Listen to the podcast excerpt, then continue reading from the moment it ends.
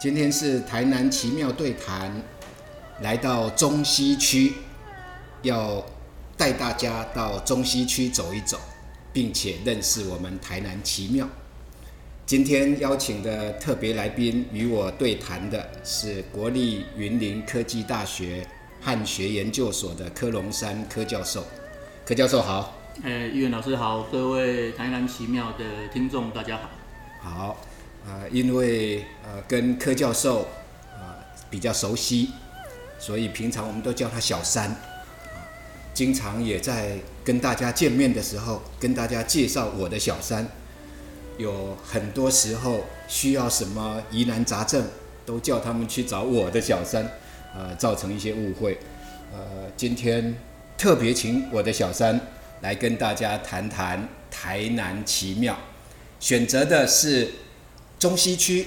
中西区是我们一府二路三艋甲，台南府城开发最早的区域之一。道路虽然狭窄，面积虽然很小，但庙特别多，古迹特别多，美食特别多。所以，呃，在这么多的庙里头，不晓得小三今天要跟大家分享的是哪一座奇庙？哎，谢谢议员老师的介绍。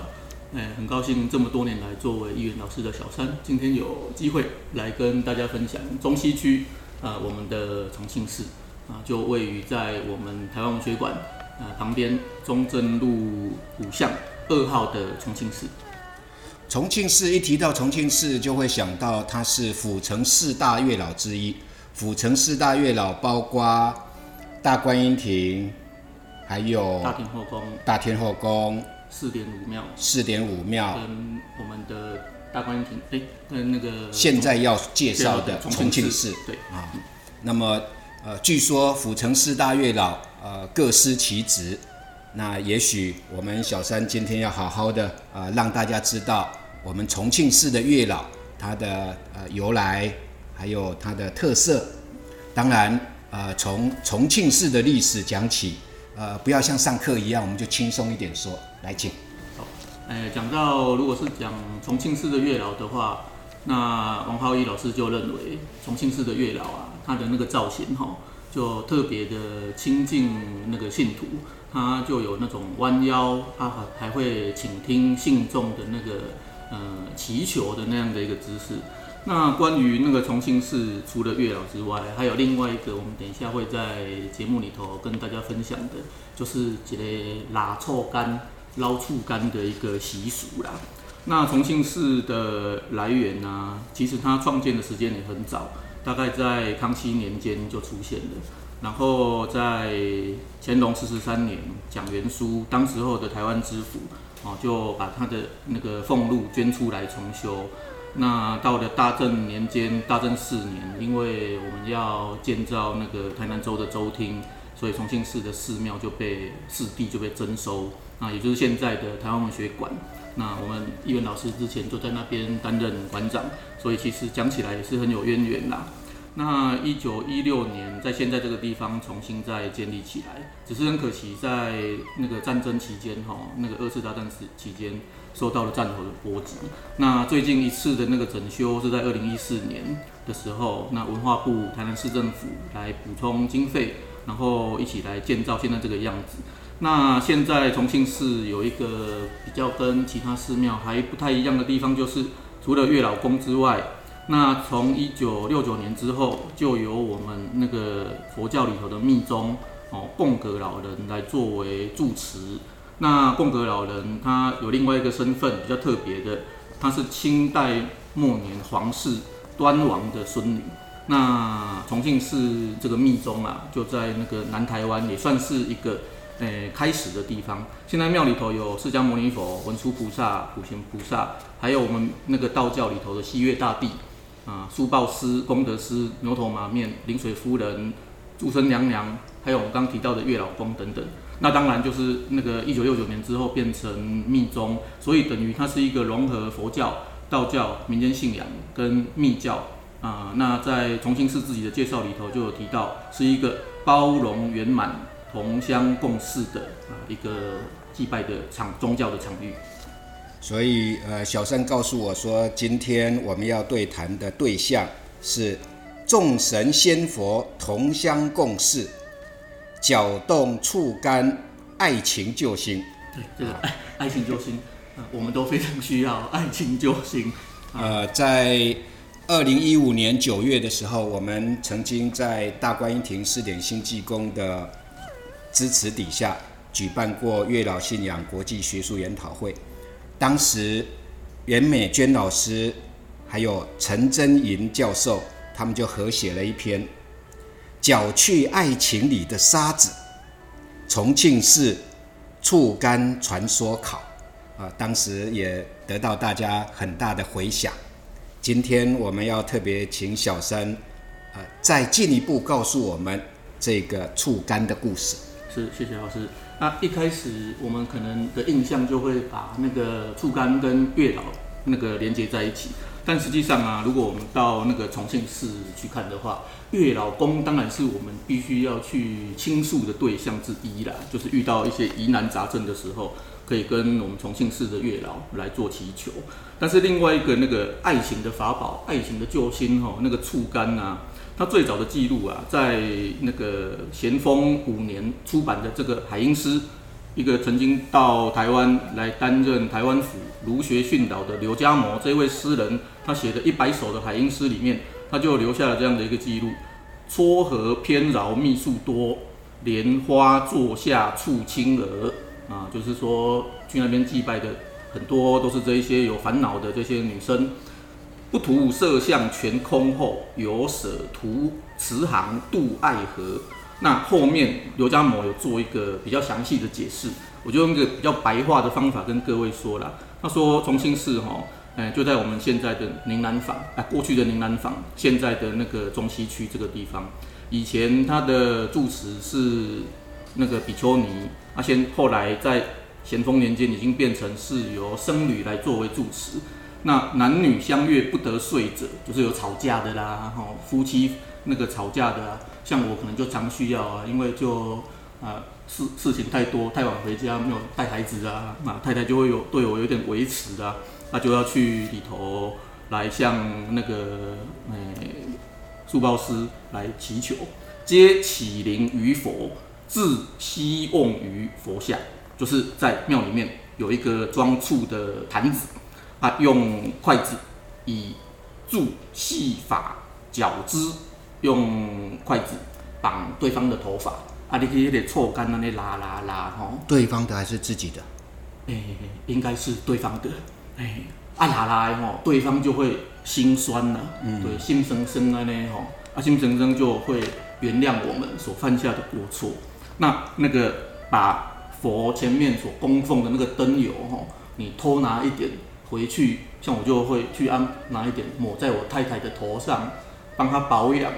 同时之间，他也会回心转意啊啊！刘家某当然他是站在一个比较官方的立场，他就说哦，这个魔验之方诡秘百出啊，说啊应该那个官风整俗哈，我们应该要把这些迷信给去除掉。然后他还提到一个啦，就是东安方的那个东岳大帝庙也有，可是现在东岳大帝庙已经没有了，所以像我们重庆市那。这样的一个还保留这样的一个特色哦，它是很值得大家去去参观，去来这边走一走。嗯是我们台南徐炳丁老师过去曾经写过一部很有名的小说，叫《小风神》。对，《小风神》里头好像也特别把我们重庆市里头臭干的这个故事和树报师报师爷呃谈在一起。我小三是研究我们台南通俗文学、通俗小说的专家，是不是徐炳丁老师的小封神？关于这一段，你也跟大家分享一下。是，呃，就像老师所说的，最早啊，其实啊，我注意到那个重庆市哦，就是因为阅读到徐炳丁的小封神，在他的第十一回里面，徐炳丁的小封神最早是在一九三零年代三六九小报上面登载，那在徐炳丁把府城的这一些圣神、仙佛、妖魔鬼怪营诶营造出来的一场大混战里面，其中他在第十一回就提到那个诶有一个角色金鱼大仙，他要去搭救被绑架的那个魁星爷哦，有一个方法就是要去重庆市偷那个醋干然后要来作为迷惑敌方阵营的一个法宝。那关于重庆市这个醋干啊，哎，到底放在哪里？从小小封神延伸延伸出来的话，我们还可以去讨论一下，看一下出干过去被认为哈，在重庆市里面还有另外一座现现另外一座现尊现在我们已经看不到的神，叫做水手爷。那他的那个性质哈，长的那个样子啊，哎，其实跟那个猪八戒有一点像。水手爷，呃，山水的水，那个守护的守，守护的守，嗯，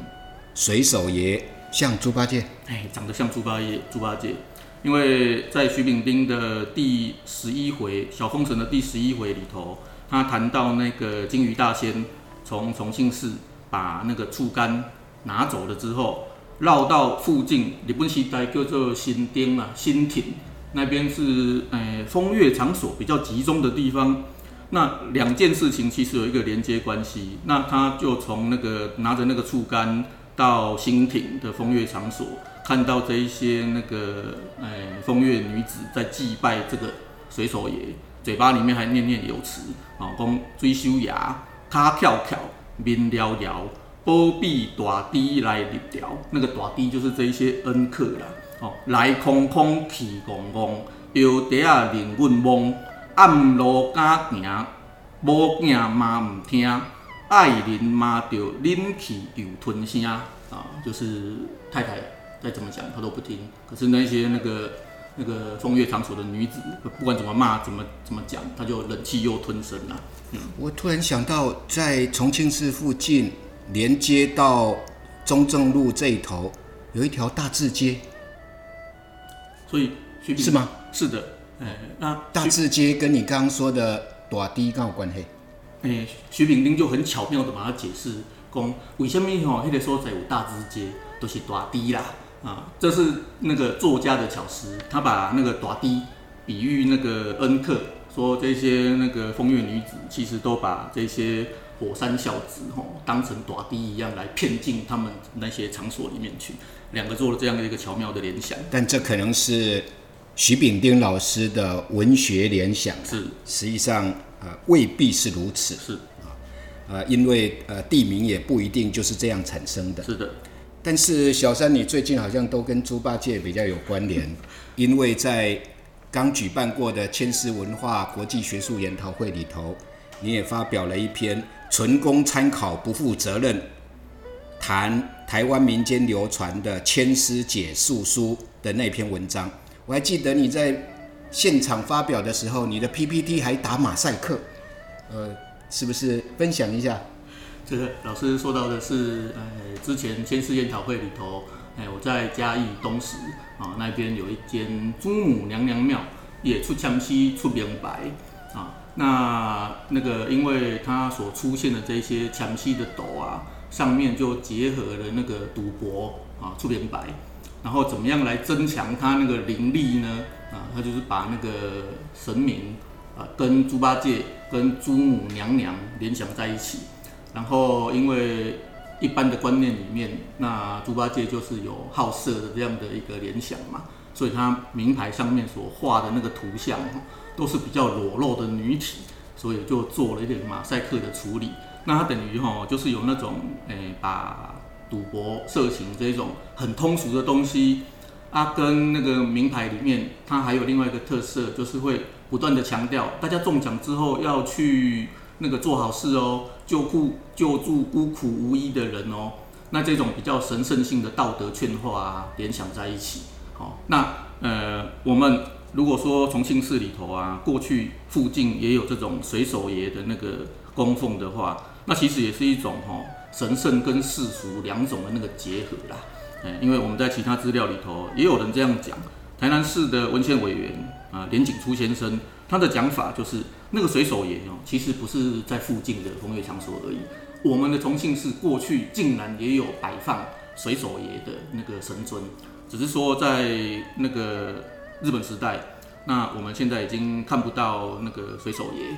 那也看不到，当时候了，当时候他也看不到那个触感，哦，那不知道这个那个法宝啊，呃，什么时候不见的？在六零年代末的时候，连景初先生没有看到。那现在重庆市的四方跟信徒们一起又把这个醋柑重新放回来这个庙里面，我相信这应该是一种很好的这种民俗的那种重现的。是啊、就像小三说的，在很多的信仰里面，包括神圣的、劝善道德方面的、世俗的，即使是情色赌博的，那么把两者呃兼备的话，呃，有了这样的信仰也是不足为奇。是的，在嘉义有，对，在台南也有。是那你在嘉义看到的那样的呃黑皮娘娘，对，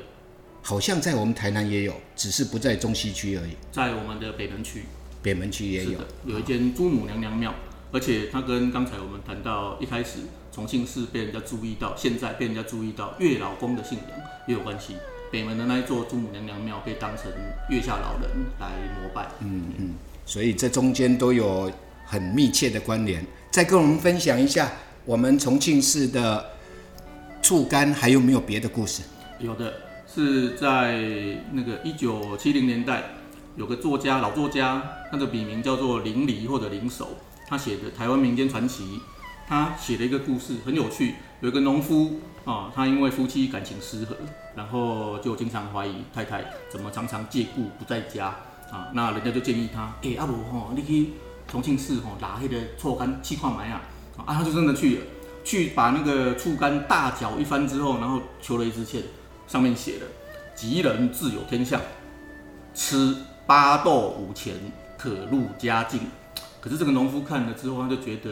很奇怪，怎么菩萨叫我吃八豆？这八豆哦是泻药呢，你给我加。但是因为菩萨指点嘛，所以我就好，我还是买了五钱八豆回家服用。吃下去之后，果然就开始拉肚子啊，然后一直就在房子外面的厕所蹲到半夜。可是没想到这个时候，远方突现突然出现了两个黑影，慢慢的往东边移动。他仔细一看，发现啊是自己的太太哦，跟别的男人正在幽会。那这个农夫一看呢、立刻精神焕发，肚子也就不拉了，冲出去打了对方啊一顿。那对方吓得落荒而逃，那自己的太太也就发现被丈夫那个知道了啊，就哀求丈夫的原谅。这个时候，那个农夫啊就很开心，说：“哇，那个臭干吼，真正太无廉无瑕，想不到吃巴豆竟然可以找回太太，真是做梦也想不到。这个是林李老师所写的故事。”是的，也很有意思啊。那到底重庆市的臭干是要顺时针的搅动，还是逆时针的搅动？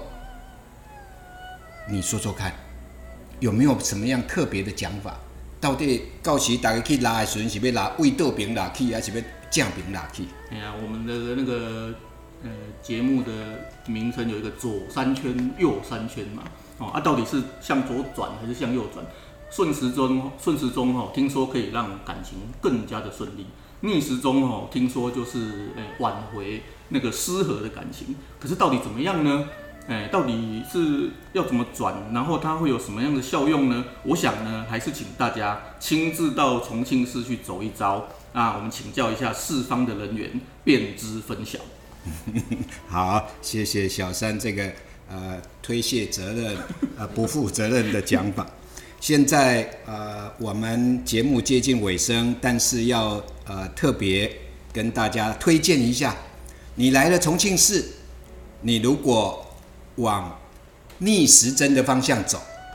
你会马上见到我们杜小月的旗舰店，会经过林百货，你也可以去到台南美术馆的二馆，或者司法博物馆。你如果顺时针的走的话，那你可以到杜小月的本店，你也可以经过叶石涛文学馆、台湾文学馆、是，窄门咖啡厅，我对，你进去过吗？哎，没有，应该要找时间去看看。要，因为那个窄门呢、窄门咖啡厅旁边的那个巷子，井可容身，窄的比鹿港的摸乳巷还窄，呃，很有意思，去体验一下。呃，另外还有像克林台包啊，还有很著著名的丽丽水果店、福记肉圆，都在这里。对，顺时针就可以到。当然，我特别推荐大家进台湾文学馆去。台湾文学馆的位置，刚刚小三已经告诉我们，其实原来重庆市就在那里。是的，那现在台湾文学馆里头第三期常设展设了一个很有趣的文学签诗机，是，你去抽过签没有？哎、还没，我去抽了一支，抽到他们文学签诗的第十四签。我一开始吓一跳，因为我抽到邱妙金的《蒙马特遗书》，我想说遗书签诗出自于遗书，那似乎不太好。但是他给我大吉，为什么呢？为什么因为里头引用的签诗的句子是：找到一个人，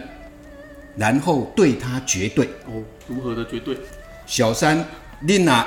已经找到人啊，你对他绝对，我想你应该唔免去拉倒边，你继续拉正边就好啊。让感情继续顺利。对，但呃不会落到什么需要挽回的状态。在呃今天的节目里头，非常高兴我的小三，我们的小三，大家的小三，为大家分享我们中西区的重庆市以及臭干的故事。谢谢老师啊，谢谢各位听众，谢谢。谢谢大家。